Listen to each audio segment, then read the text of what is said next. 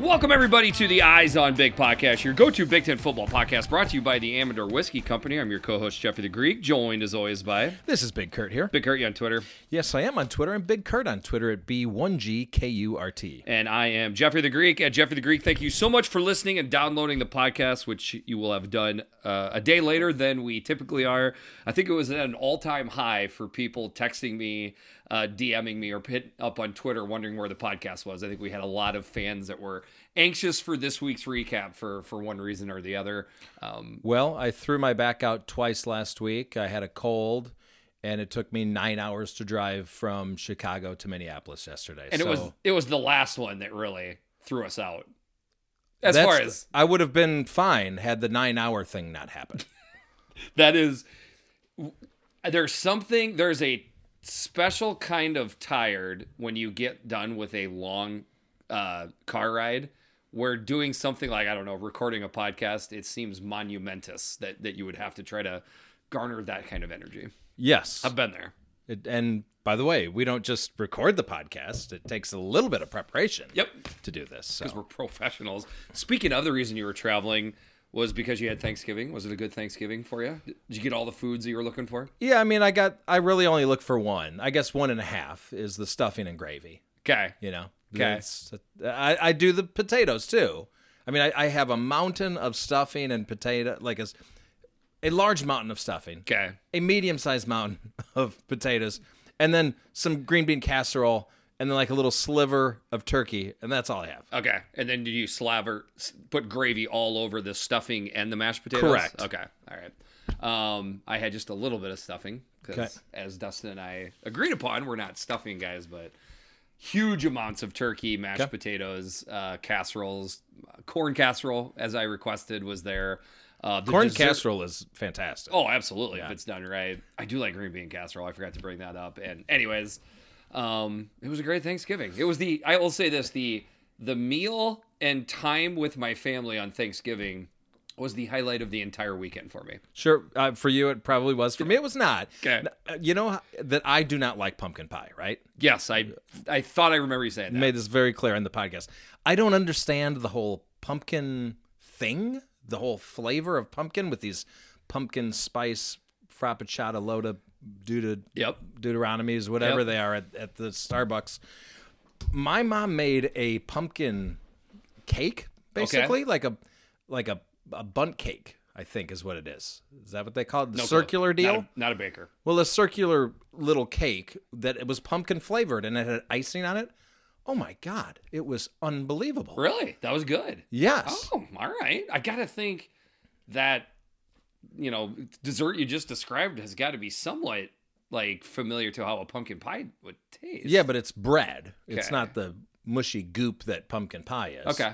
Interesting. Okay. I would love to try that. That sounds amazing. I'm going to have to have her make that again. I think she just whipped it together. She's never made it before. And then put a little slice in a Tupperware container and bring it to your guy, Agree, because I'd like to give that a try sometime. So I got to say, I've been knocking pumpkin all these years, and here I am. There you go. I mean, finally. It was probably better than the stuffing. That's saying a lot for you. Holy cow. And you know, I'm not big into sweets either. No. Wow. That's good. And then speaking of... you were bold, met a couple friends through the podcast, and it sounds like you had a great time. Yeah, so I think this is the best time to do this segment here as opposed to during the game, because it's just going to drag out the analysis of the game. So here was my day on Saturday going to the Illini game in Evanston, which, by the way, is really close to Chicago. Did you know that? I'm aware. It's like right next door, but it's not in Chicago. So I went to Evanston, and I met up with our friend... The Kingfisher. From the Twitters. Like, he had been DMing me, and he said he was going to the game, and I was like, I was considering going myself, so we decided to meet up. He drove from central Illinois up to the Burbs, met at my parents' house, so my parents got to meet the Kingfisher. Wow. He is a mountain of a man. He looks like he could put on pads and play offensive line in the Big Ten right now. Okay. I'm not even exaggerating. Yep. He's about 6'5". Okay. He's 300-plus pounds, and it's a big, like... burly 300 pounds, right? Big hands, everything. So we decided to drive in my car. He barely squeezed in there. That's hilarious thought just to think about it. Yeah. I felt bad. I got a small two-seater car.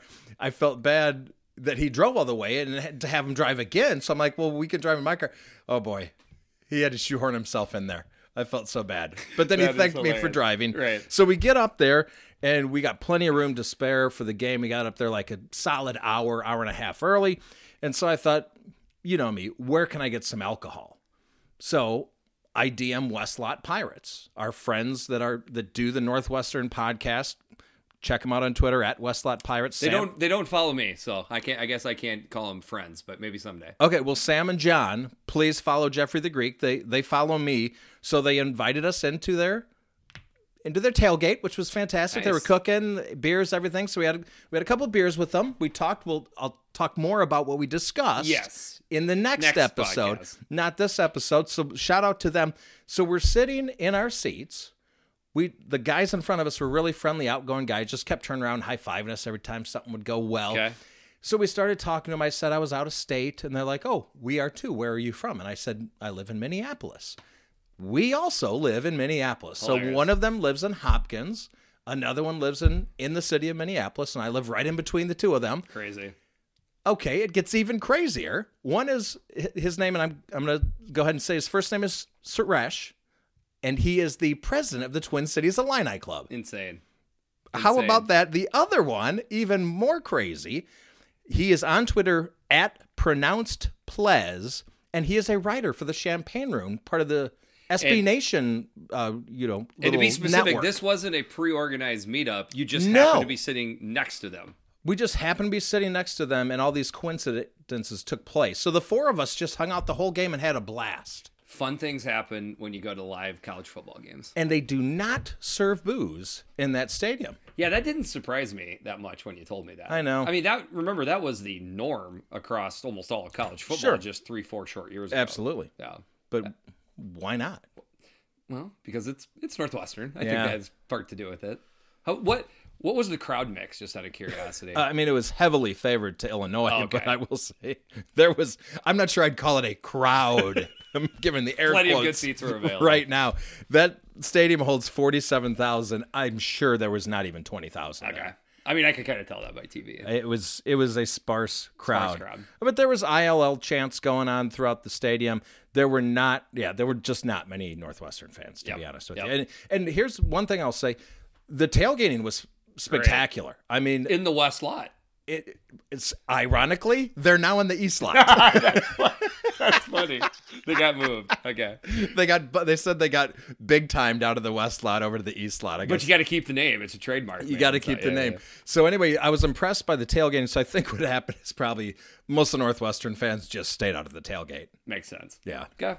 Well, good stuff, man. Glad that was successful. Had so much fun. Then, knock on wood, we've had a lot of success meeting up with listeners of the podcast. It's been great. Yeah, and for those of you that follow Kingfisher, he's a little out there on Twitter. He's got some crazy, wild takes. That's why I like him. I'm not sure.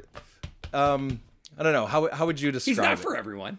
Well, he's not for everyone. But if he's for you, you're going to love him. You're going to love him, and he's a fun follow, but just a nice, believe it or not, a normal, well-adjusted young man. That's nice. Yeah. That's good stuff. All right, man. Good things. Yeah. All right. Let's get going. Speaking of the aforementioned podcast, we figured this would be a monster if we tried to do this all in one. We are fully aware of the news out of Nebraska and Wisconsin with Matt Rule and Luke Fickell. We're going to do a standalone podcast next after we go through these games. This might be a little bit expedited recap of the games here to get us into the other podcast so we can get both out to you ASAP.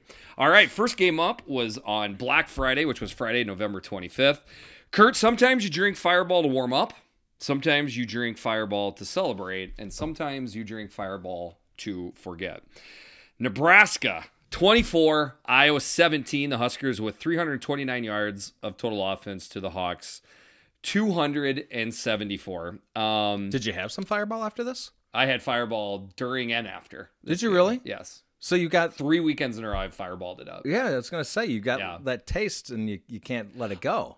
I'm going to be letting it go now. That'll be it for me until I would say the next cold part of next football season. By the way, very disappointed. They do not have a Twitter handle. I tried to tag them. You did? Yeah. And they just weren't there. So I just wrote down Fireball TM. I put the trademark after that's a mess. That seems like a mess from their PR department. Yeah. So what do we got here? We got the Heroes Trophy going to Lincoln for the first time in 8 years. Certainly Nebraska deserved to win the game. It was not Iowa. During the winning streak where Iowa seemingly turned the season around, there was one thing that they did especially well, which is what is the recipe that is needed, which is force turnovers from the other team and not turn the ball over yourself. I think during the winning streak, it was something like they forced 8 turnovers to their 1 turnover. They about evened it up in this game. 4 turnovers for Iowa to 1 turnover for Nebraska. Obviously, I would say the biggest part of this game was the turnovers. With that being said, you have to take advantage of said turnovers, and Casey Thompson and Trey Palmer did all of that in this game. Yeah, I was just surprised that they put up 278 yards passing on this great Iowa defense. Now, I know it was a little bit hampered. I think there was Cooper DeJean went out pretty early, right? But still, that is some great production through the air against Iowa. Anytime you go against Iowa, you don't expect to see that. Yes. Almost all of that was in the first half. So I do think, I think Phil Parker did everything he could to adjust in the second half and slow the Nebraska offense down. Again, there's going to be several times probably in this breakdown where it's going to be tough for me to separate Jeff, the Iowa football fan, from Jeffrey the Greek, the podcaster, but Cooper DeJean going out of the game is huge. There's injuries that happen all the time. Luke Reimer was gone, but Sam Laporta didn't even dress for the game. Spencer Petras attempted 6 passes. He was knocked out of the game. We're talking the starting quarterback, tight end, and outside of Jack Campbell, Cooper DeJean is the biggest splash player on Iowa's defense. When he went out, I don't know about the Iowa sideline, but I can assure you all the Hawkeye fans in my section, the air just went out of us, knowing that Cooper DeJean. And not only that, it went from Riley Moss, with Cooper DeJean out, it went from Riley Moss down to our 5th string cornerback, and then he got replaced by our 6th string cornerback. With that being said, you have to dial up the plays and have the dudes to hit those plays. So credit goes to Mark Whipple, Casey Thompson, and Trey Palmer, because they obviously did what they needed to do to take advantage of a situation that was advantageous to them. And Iowa shut down their rushing game, which hasn't really been hard to do all year. 51 rushing yards on 35 attempts. But if you take, like, Anthony Grant couldn't get anything done, but Ramir Johnson, he actually looked pretty good. 12 carries for 52 yards. He was getting it done. Nobody else could. And then you of course subtract the sacks out of that too, because Casey Thompson lost yardage there, which arrives at your low number. But they actually were doing something right in the rushing department, which impressed me. Yeah, a little bit. Certainly. I mean, it wasn't a strong point of the game for them. I mean, for them, essentially what this game plan was, they jumped up 17-0. That was the halftime score. Coming out of the second half, Iowa forced them into a 3-and-out punt. Our punt returner, who, by the way, would be Cooper DeJean if he was healthy, fumbled the ball. Nebraska picked it up, scored another touchdown. It was now 24-0 in the game. From that point on, I'm pretty sure the game plan was, we know that we can move the ball by throwing the ball. However, throwing the ball is a trickier situation because there's obviously a higher chance of stopping the clock and getting a turnover. So they just sat on it. They basically said, Iowa, see if you can come back in this game with using your offense only. Alex Padilla went in, did okay. I mean, 141 yards, 1 touchdown, 1 pick. Caleb Johnson, 109 yards, 6.8 yard average, and a touchdown. Iowa did come back in this game. It was 24-17. They had 2 chances to tie this game up and put it into overtime. I can assure you the Nebraska fans in our section were get a little butt clenchy at that time. I would venture out to guess that a lot of Nebraska fans were getting a little bit nervous, but in the end, there just wasn't enough organization, shall we say, out of the Iowa offense in a 2-minute and 4-minute offense like that to actually get something done, and it was pretty darn frustrating for Hawkeye fans. I mean, I was getting butt clenchy. Of course, I was a Husker fan at this point because Purdue had not lost yet. I needed Iowa to lose and Purdue lose for Illinois to have a chance to go to Indy. So I was cheering for the Huskers. And in the moment, I'm thinking, oh no, they're going to melt down again. This is how it's going to end. But I got to say, holding that off, preventing that from happening, and getting a win finally over, let's be honest, it's a rival. It's kind of a nice closure to the Scott Frost era. Okay, it's over. Boom, we at least had that at the very end there. Yeah, the Scott Frost, Mickey Joseph era. Shout out to Mickey Joseph. I'm just calling it the Scott Frost era. Shout out to Mickey Joseph. Like, talking before the game, again, Twitter, phone calls, at the tailgate, you know, where we tailgate, a lot of Iowa fans were kind of going under the assumption, like, I don't know what Nebraska is even playing for right now, using that as a psychological advantage for the Hawkeyes. And I kept saying over and over again, I would not be so confident that Nebraska is just going to, you know, take this game off. Now, if somehow in a parallel universe, Iowa jumped out to a big league, maybe I could see it. But this was a Nebraska team that came in. They looked like the team that was more fired up and ready to play. All credit goes to Mickey Joseph for getting the team up, for winning what, you know, in the grand scheme of things, doesn't make that big of a difference as far as win-loss and what it means for postseason and stuff like that. Made a little difference for people sharing receipts on Twitter. I'm just curious. When you're cashing in a receipt, does it carry the same value 7 years later? I mean, what with inflation and all? So I think what we're getting at is let's just say this. I'm glad we're recording on Monday evening as opposed to Saturday or even Sunday, because I was hot certainly on Friday night and then into Saturday. I was surprised that how many Nebraska fans came right at me to let me know that Nebraska won the football game. It was amazing. As if you weren't watching.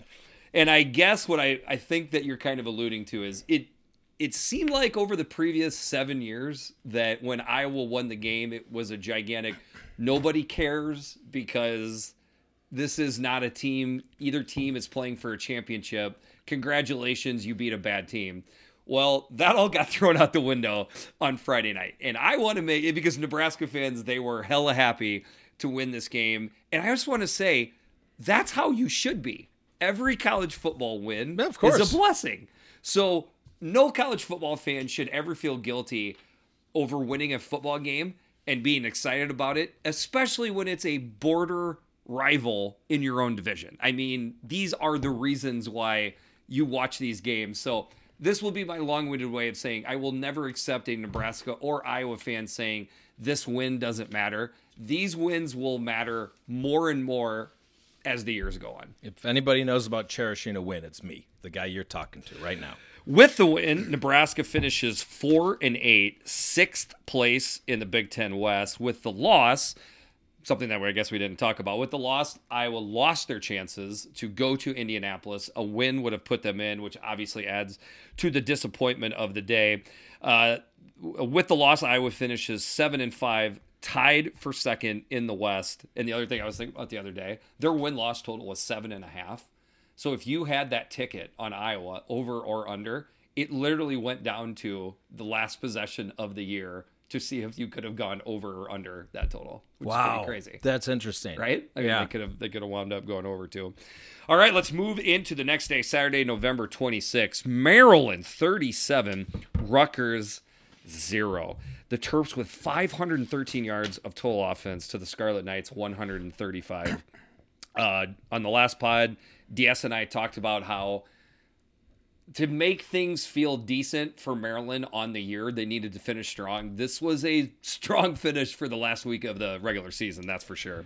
Wow, strong. Okay, let's look down the statistics here. First downs, 31-7. Total yards, you already mentioned, 513-135. Passing yards, 379-72. Passing yards per attempt, 8.4 to 3.3. Rushing yards, 134-63. They had less penalties. They had half as many turnovers. They almost doubled them up in time of possession.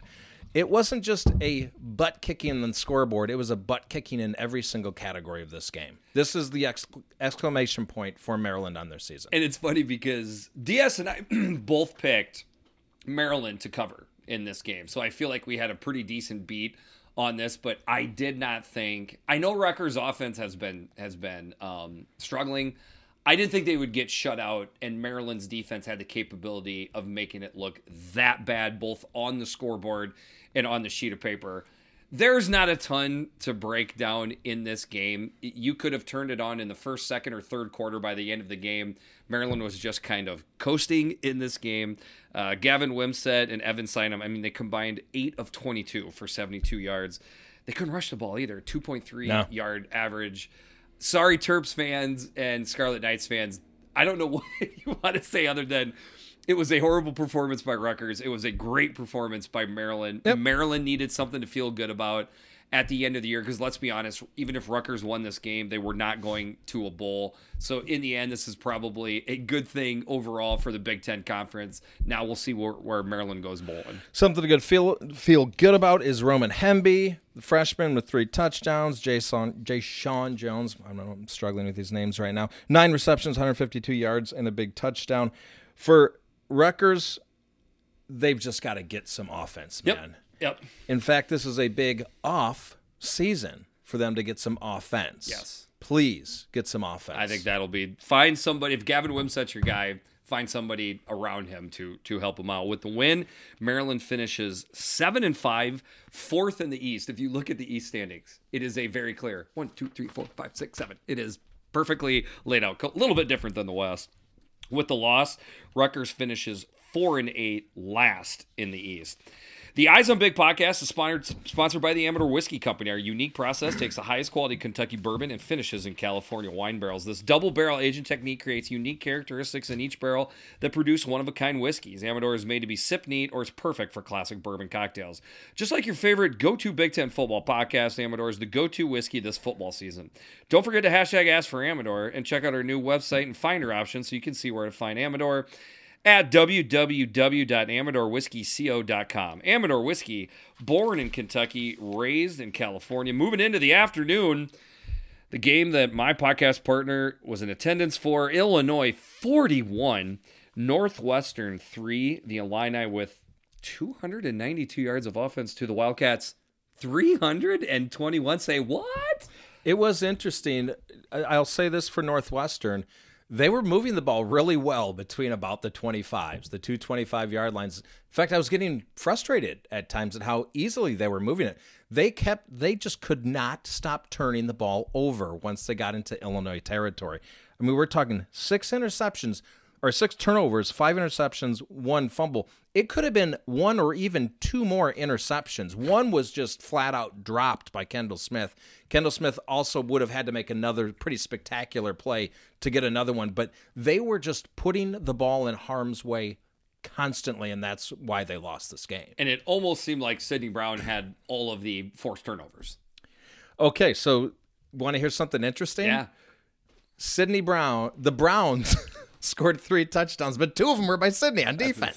That's insane. Yeah, and it was interesting to watch the difference in the defensive alignment when Chase Brown was in the backfield versus when Reggie Love was in the backfield. Reggie Love had a great game here. 11 carries, 85 yards, 1 touchdown.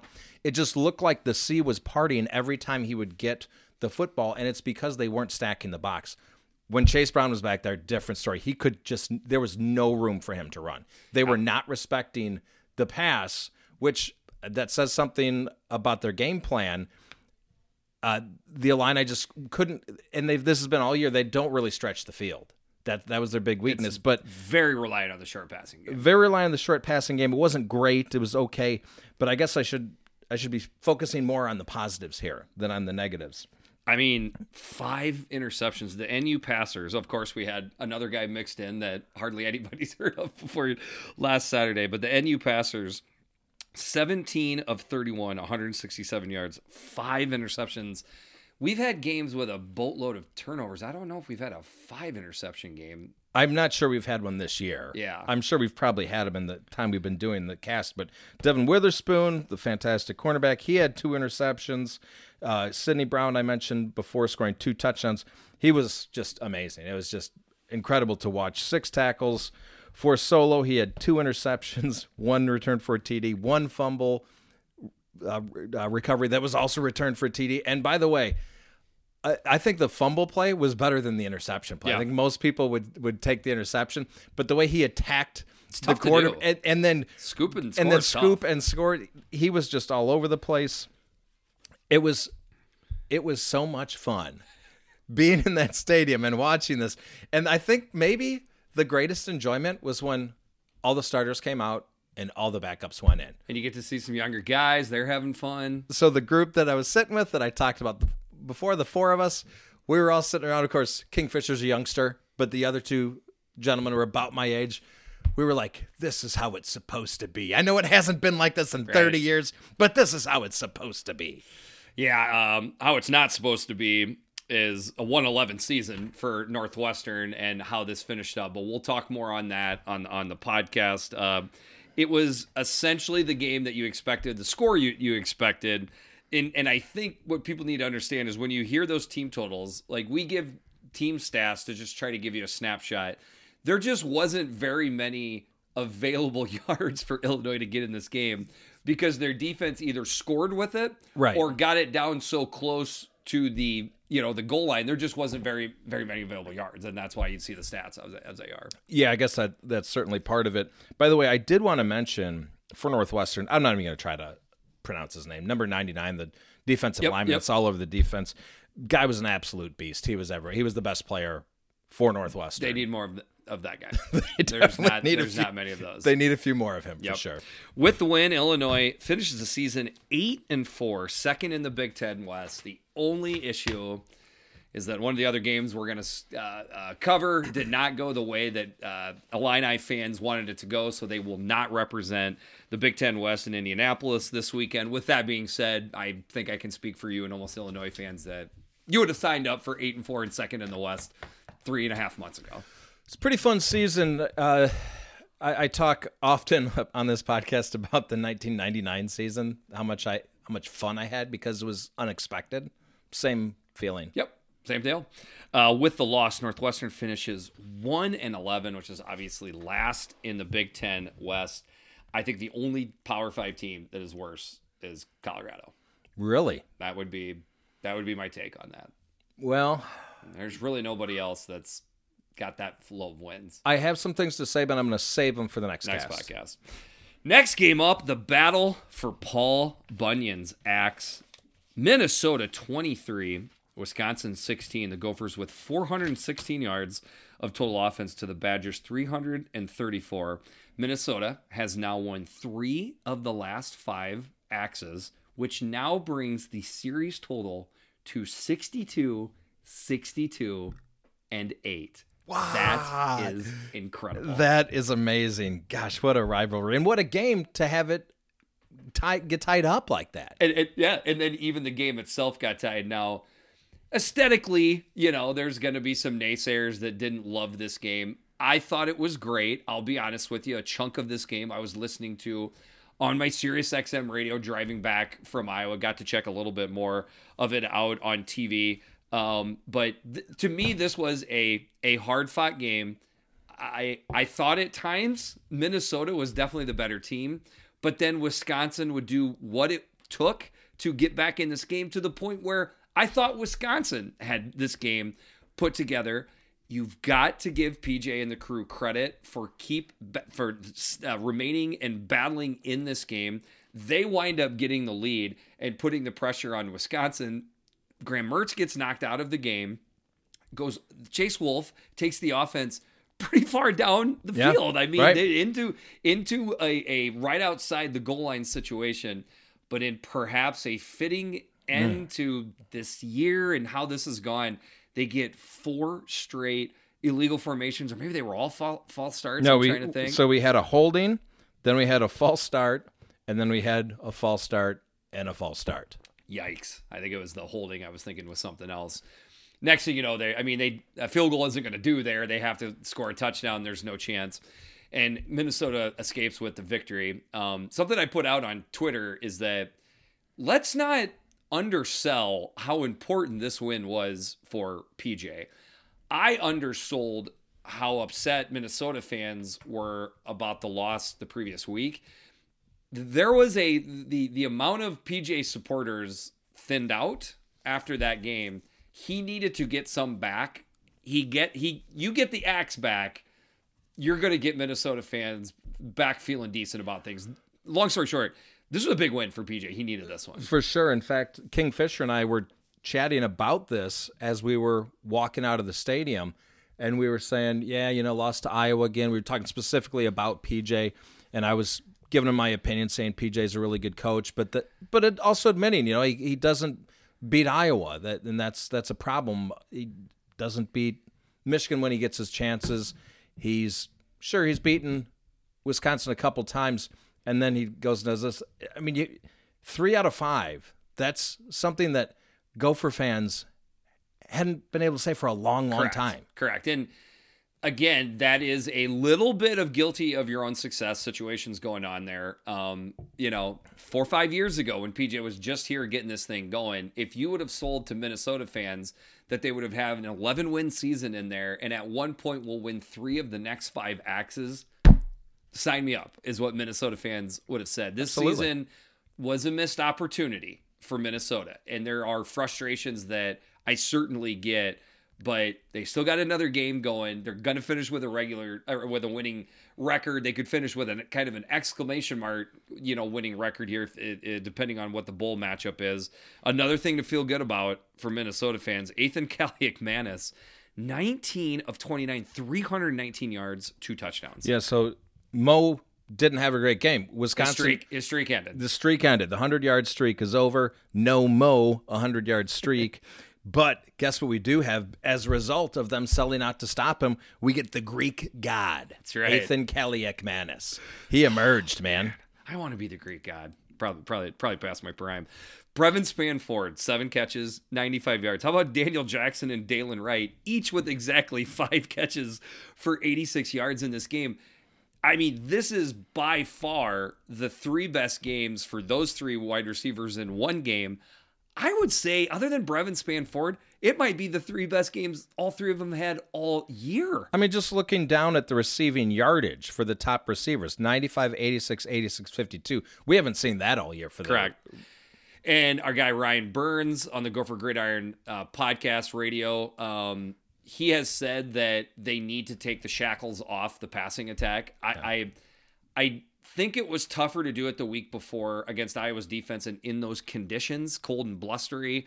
It was a gorgeous day pretty much all across Big Ten country. Yep. I think that wound up being a gigantic advantage for Minnesota because the passing yards just weren't there for Wisconsin. Neither team could really run the ball at all. Only one team was equipped to throw the ball, and it turned out to be Minnesota with an exclamation mark. Not exactly the game I was expecting. Graham Mertz, not great. 16 to 27, 170 yards, 0 touchdowns, and a pick. Also went out of the game with an injury. Probably, we think, will be the last time we'll see Graham Mertz in a uniform. Maybe one more game. I don't know. They've got a bowl game to go to. It seems to be kind of a fitting end to the Graham Mertz era at Wisconsin. Yeah, maybe an appropriate end. Appropriate. Yeah. That's great. Good job. You know what else is appropriate here in this one? Okay. Wisconsin gives up 416 yards, which is kind of a lot. But guess where they finished? 13th. They finished 13th in total defense. I had that down at the end. I was going to save to the end of the podcast for you. So yes, I got a bottle of booze coming for me. Yes, you do. Okay, fantastic. I thought maybe you'd forget about that, but and Wisconsin did run the ball pretty well. 33 rushes, 143 yards. The crazy thing is this game is already deep in the rearview mirror because of the crazy news that came out of Madison the very next day, which, again, we will get to in the next podcast. Anything else you want to beat down with this game? With the win, Minnesota finishes 8-4, tied for second in the West. With the loss, Wisconsin finishes 6-6, fifth in the Big Ten West, which is a tough year for the team that most people thought was going to win the division. Next up, the battle for the old Oaken Bucket. Purdue 30, Indiana 16, the Boilermakers with 388 yards of total offense to the Hoosiers, 421. Could have been a possible buzzkill in this game if Iowa would have won the day before, but since they didn't, you got to think that charged up the boys. And it wasn't exactly the cleanest game out of Purdue that you've ever seen, but with Indiana struggling as much as they were, it was enough to get the job done for Brom and the boys. No, in fact, sitting in the stands there in Evanston, there was a point in the game when this game became more important to us than the Illini game, because the Illini game was well within hand, and we're talking basically halftime because the Hoosiers were up 7-3 in this one. I didn't really see that coming. Out of the gate, what a run by Jalen Lucas, 70 yards on an option play. Boy, yep. Maybe we should just run the option in Bloomington. We ever think about that? Yeah, and then obviously the other thing too is, but it would have been interesting to see how much different that game would have finished if Dexter Williams did not go out of the game. I mean, we don't know yet. I think it might be a broken leg, but then they also were saying it could be a knee thing. I hope he's okay. That was a big letdown in this game right from the get-go. I guess I hope it's a broken leg. That would be encouraging. Yes. It just looked like a knee to me right away. It just, the way it bent and flopped around, it just not good. I don't know. Yeah. I was thinking knee, so hopefully and then the funny thing is I'm like, oh, well then who does Indiana have to come in? It's our old friend Connor Bazelak. I mean, I know. As far as having a backup come in, I guess I was a little unclear on Connor Bazelak's status for both health and just on the team. 24 of 42. He wound up throwing the ball 42 times, 201 yards, a touchdown and a pick. But like you said, I mean, this game was 7-3 Indiana at halftime. It was 7-3 at Indiana at halftime. It did kind of get out of hand in the second half because at one point it was up to 30-10 Purdue when this was clearly over, and then Indiana punches in a late touchdown to make it 30-16. Yeah, I mean, and the thing is when you look at the Hoosiers' total yards, 421, it was sort of the game that I was expecting. I thought both teams would be able to move the ball. Both teams did move the ball. Indiana just could not put it in the barn, whereas Purdue pretty much put it in the barn every time they got close to the red zone. Their overall stats wound up being pretty good. Aiden O'Connell, 18 of 29, 290 yards, 2 touchdowns. Crazy Legs Maccabee, a yard short of 100 yards, 6.6 yard average.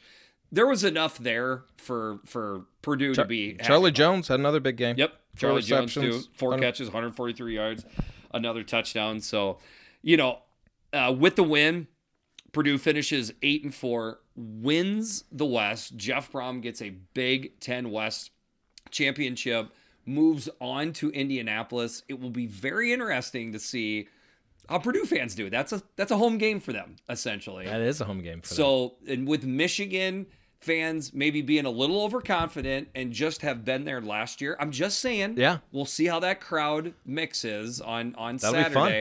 Be fun. I love my Hawks, but I understand as far as aesthetically pleasing football, it's not exactly what a lot of people want to see. You don't ever really know what you're going to get with Purdue. I'm just saying there's going to be now some excitement in the Big Ten Championship, especially if Purdue can kind of do a little something to start that game out. Yeah, and one thing I wanted to point out before we move on is Corey Trice, great game, led the team in tackles in that game, had a tackle for loss, and he had the pick six at the end too. With the loss, Indiana finishes 4-8, 6th in the East, another team that's got a lot of things they need to figure out in the offseason. The latest game of the day was Penn State 35, Michigan State 16, the Land Grant Trophy, the ugliest beautiful trophy in the history of college football. Maybe not the most forced trophy, but it's in the team picture of most forced trophy, right? It is, but at the same time, it's been forced so hard that it's almost took on its own character in and of itself. And by the way, aren't almost all these schools land grant schools? That's a good way to put it. I don't know. That was the best old-timey term they could come up with, is my thought process. The Nittany Lions, 410 yards of total offense to the Spartans, 254. Sean Clifford expands upon his career numbers, being the number one passer in Penn State history, 202 yards, 4 touchdowns in this game.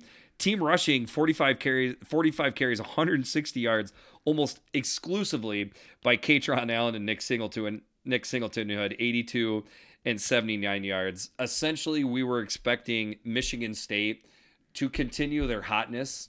They did. Now, there was some tense moments here. You got to give Michigan State some credit for kind of keeping the game close. The other thing, too, is DS and I recorded this on Tuesday. We were a little bit earlier in the week. So we got this at an 18-point line. So and we both picked Penn State to cover, so we both hit it. But it settled at 19, which means Vegas perfectly hit the number on this game. So long story short, it was basically the game Vegas expected to be for score-wise. I'm not sure if the game script is exactly how Penn State fans wanted it to go, but in the end, you're finishing the year really strong. Penn State fans got to be happy. I feel like they're the forgotten souls of the Big Ten. They are. Certainly this year, because they're 10-2, which is... But it doesn't matter who you lost to. That's a really good year. Their 2 losses are to 2 potential college football playoff teams, but yet nobody talks about Penn State on a national level. Me, you, and Dustin try to as much as we can on our Big Ten football specific podcast. I think they're getting a little bit more steam these last couple weeks with some of the other teams around them faltering. Yeah. Oregon went down. LSU went down. Tennessee, they went down a couple weeks ago. Joel Klatt has done as good a job as he could to bring up. I mean, He pretty much always does. Yeah. So I'm just saying, I think Penn State fans, for how low they felt with the 1-2 punch that they got from Michigan and Ohio State. Another thing I'd like to point out, they battled really hard with Ohio State. I do think though, Penn State fans do feel better overall about things than they did 4 or 5 weeks ago. Now you have the chance to go to a really good bowl. If you win that bowl, I think, by the way, James Franklin has something like 4 of his last 6 years. He's finished, it's either with 10 wins or I think ranked in the top 10. Maybe it's both. Okay. So a lot of good things here for Penn State fans. Well, how about it? Keandre Lambert-Smith, you forgot to mention him throwing the ball. That's their great backup quarterback there. 1 for 1, 48 yards.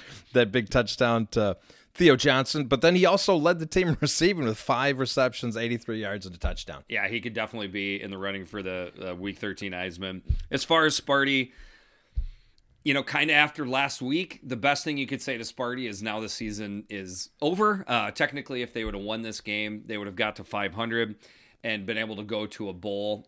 Maybe they're technically still alive for a bowl. I'm not so sure about that. Peyton Thorne, a decent day. Yeah, their team rushing, but kind of 25 carries, 4. 25 yards. Oh, if my math is correct, that is a 1-yard average. Yeah, a bit of a drop-off from last year in the rushing department. Yeah, just a bit. But by the way, they were down a bunch of players in this game. Let's make sure to point that out. Peyton Thorne, though, kind of a crucial interception. He's done that a number of times this year. The Indiana game just kind of sums up their season. Yeah.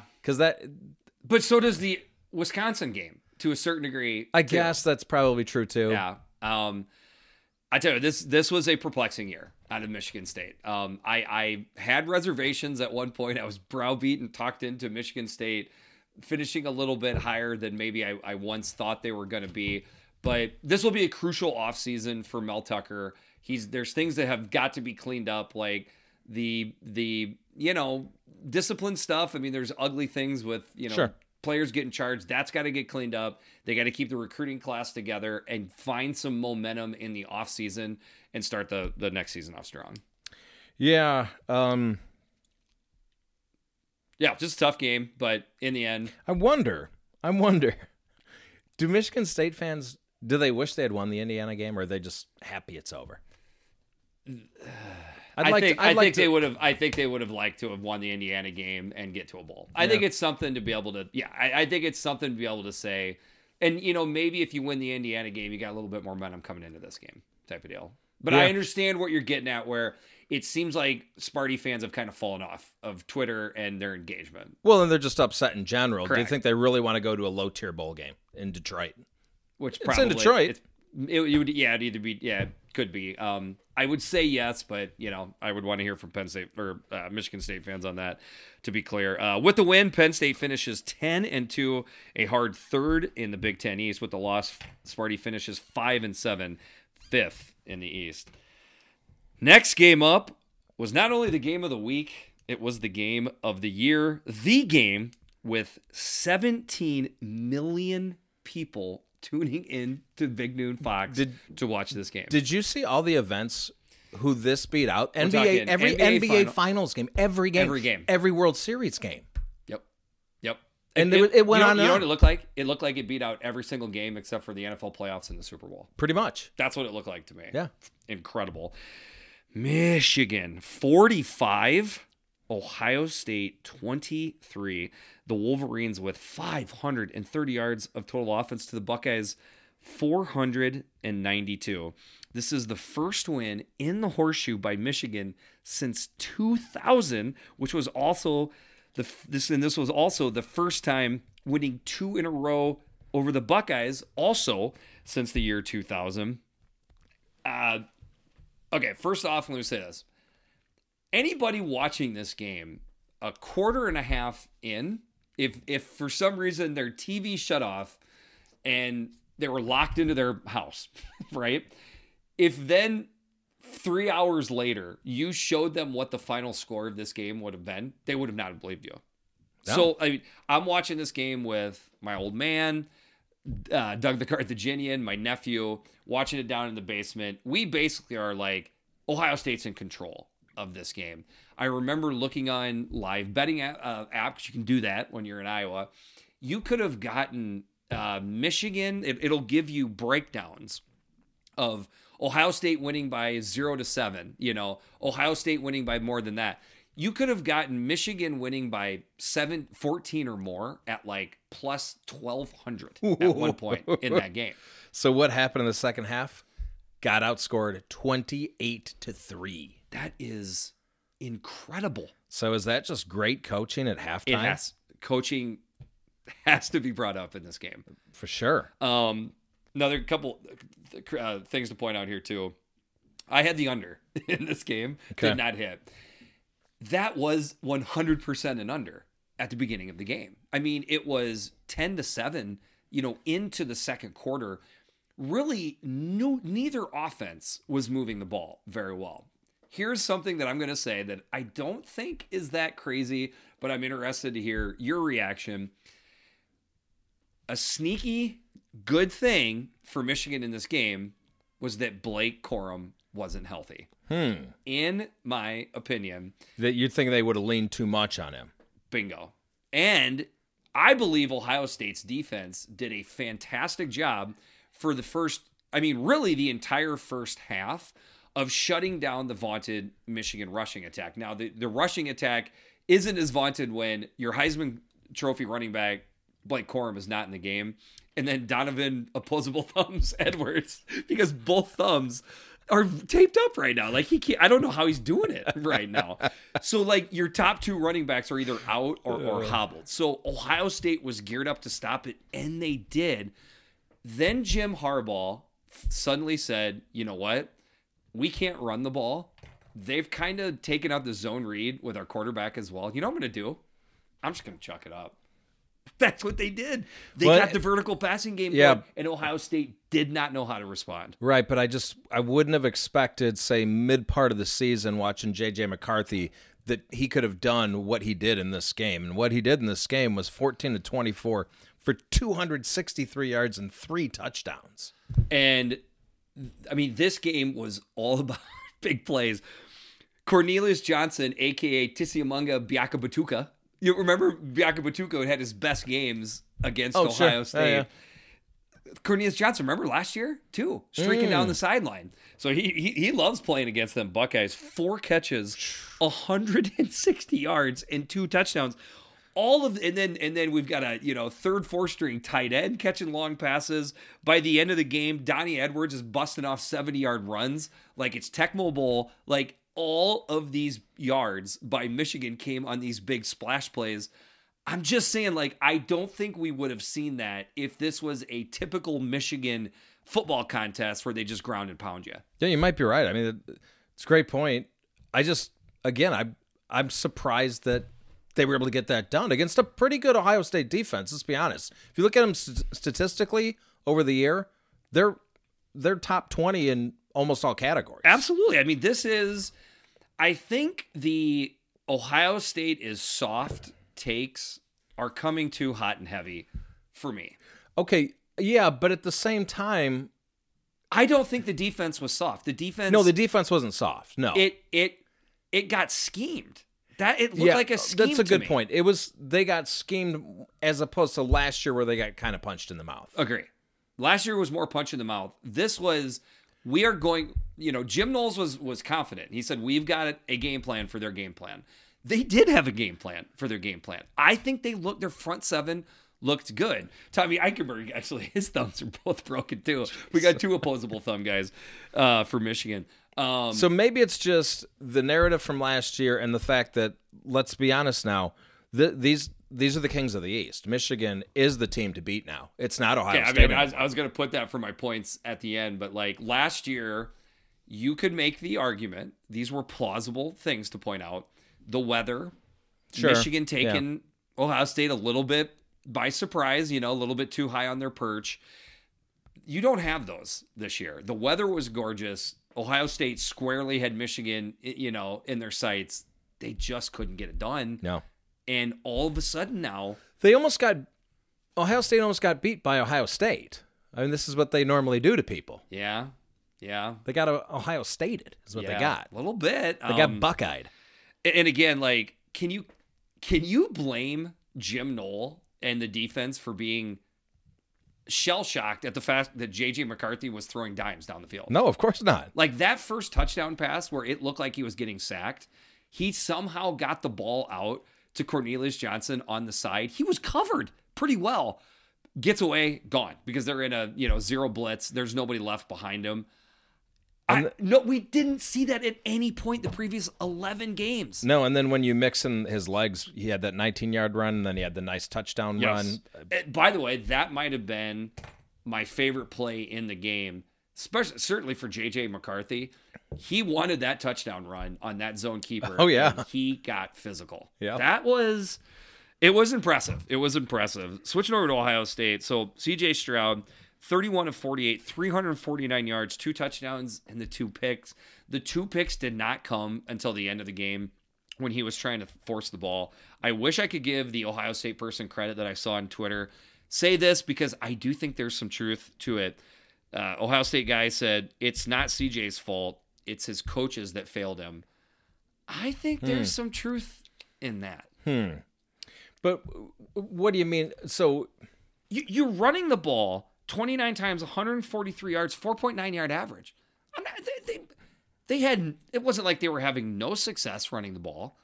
And you got to give them credit for that. They're down their top 2 running backs. But I think that's why. You got Mayan Williams, who did carry the ball 8 times, but you can't fully rely on him. He's not 100%. They only gave Dallin Hayden the ball 2 times, which is a little weird. But I think part of it is just they're getting so deep into their running back room. They don't know how much they can trust these guys. I think that's part of it. I'm just saying, like, we have seen C.J. Stroud be incredible. We know that he can do it. I still think he's the most accurate college football quarterback I've ever seen. And I said that after Justin Fields. I agree. Like, it's not just that he's hitting his guys.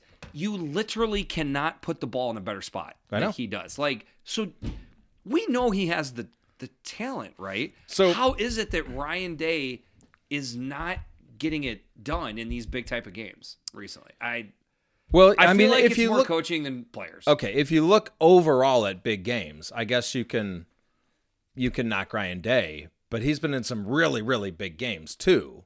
So there's something you have to factor that in. He's not playing patsies. He's playing Clemson and Michigan. He's getting them into the big games and Alabama. But you can knock him once he gets there. Now, I don't know. So, yes, the two interceptions were at the end of the game. So let's say the game, let's say he didn't attempt those and he was 31 of 45 for 350 yards. Yeah. That's pretty good. It's pretty good. Just wasn't as good as what they're doing. It needed to be. I don't know. Yeah. I mean, at some point, you got to force a turnover. At some point, you got to dial up the plays that are going to get you down the field. I don't know. So it's just the one thing I've come around with Ohio State fans is they have been very upset at times with Ryan Day's play calling. I've gotten a sense of that myself. Yeah. I see it. Yeah, well, I'm not the kind of guy that knocks play calling very often. I don't know. I think it's a little deeper than that because they had a lot of injuries at the wide receiver position too. If you look at this team, it's tough to even at Ohio State, you lose your best receiver, JSN. It makes a huge difference. I mean, that guy wasn't available all year. I mean, they still had two receivers that went over 100 yards. I mean, it's not like Marvin Harrison is bad. But, don't get me wrong. But you could see things were tailing off around midseason with the offense, and they never fully bounced back. So you do have to blame Ryan Day for that. He's the man when it comes to play calling and play design. Yeah. I mean, he's in charge. But this year's edition of the defense looked better than last year's. So he deserves credit for that, steps forward, two steps Jim Knowles in there. Back. Yeah, I think that's fair to say. And then with the win, Michigan moves to, of course, 12-0, moving on to Indianapolis for the second year in a row with the loss. OSU drops to 11-1, second in the East, but still available for the college football playoff. So that is something that we'll talk about in the next podcast. I would also like to say I still don't think Michigan is getting enough credit nationally. I still feel like people want to talk about how Ohio State gave the game away and choked as opposed to Michigan going out and getting it. Who am I to defend Michigan fans? Okay. But at this point, I would be annoyed if I was a Michigan fan. It's because they want to see the C.J. Stroud type of quarterback that's throwing 5 touchdowns and no interceptions. As great as McCarthy played, we didn't see that necessarily. They want to see the video game numbers. So even with Michigan doing it 2 years in a row, being a blue blood, putting up 45 points. By the way, I believe it is 2 of the 4 highest scoring games that Michigan has ever had versus Ohio State were this year and last year. Another stat to throw at you there too. Now, see, it's not enough just to win. You're going to win the way we want you to win, buddy boy. You need to have 380 yards passing and 4 touchdowns. Correct. I think you're right. Yeah. I think you're correct. Doesn't matter if you can just run the ball down a team's throat at will and every game. Stingy defense. Right. Gross. Yep. I think you're right. All right, Week 13 Eisman. We're going to give a shout-out to Trey Palmer. We are going to give a shout-out to Casey Thompson. We're going to give a shout-out to Sidney Brown, pretty much the entire Illinois defense for how many turnovers they forced. But we think it's pretty obvious that the Week 13 Eisman is our guy, J.J. McCarthy. I mean, that I'm sure my guy had big games in high school, but there ain't no bigger game than the game. And he played in it last year, but it's different when you are the starter. The next guy behind you is not who they want to see out there. To go out in that game and play like that, stones, man. Me and you have a little bit of egg on our face. We didn't say he was bad. We've never said that. No, we said he was very good, and that was it. He might be a little bit better than very good. He might be. Maybe he's blossoming. Maybe this was his breakout game. It could be. It could be. All right. I had my last note here for the Wisconsin finished in 13th, but you beat me to it. So that is the end of the podcast right there, unless you got anything else to say. No, but you mentioned when he was in high school. You're talking about when he was at Nazareth High School? Is that Illinois? Yeah, of course. Did you know that both starting quarterbacks in the Big Ten championship game are from Illinois? Are you serious? Yeah, Aiden O'Connell went to Stevenson High School.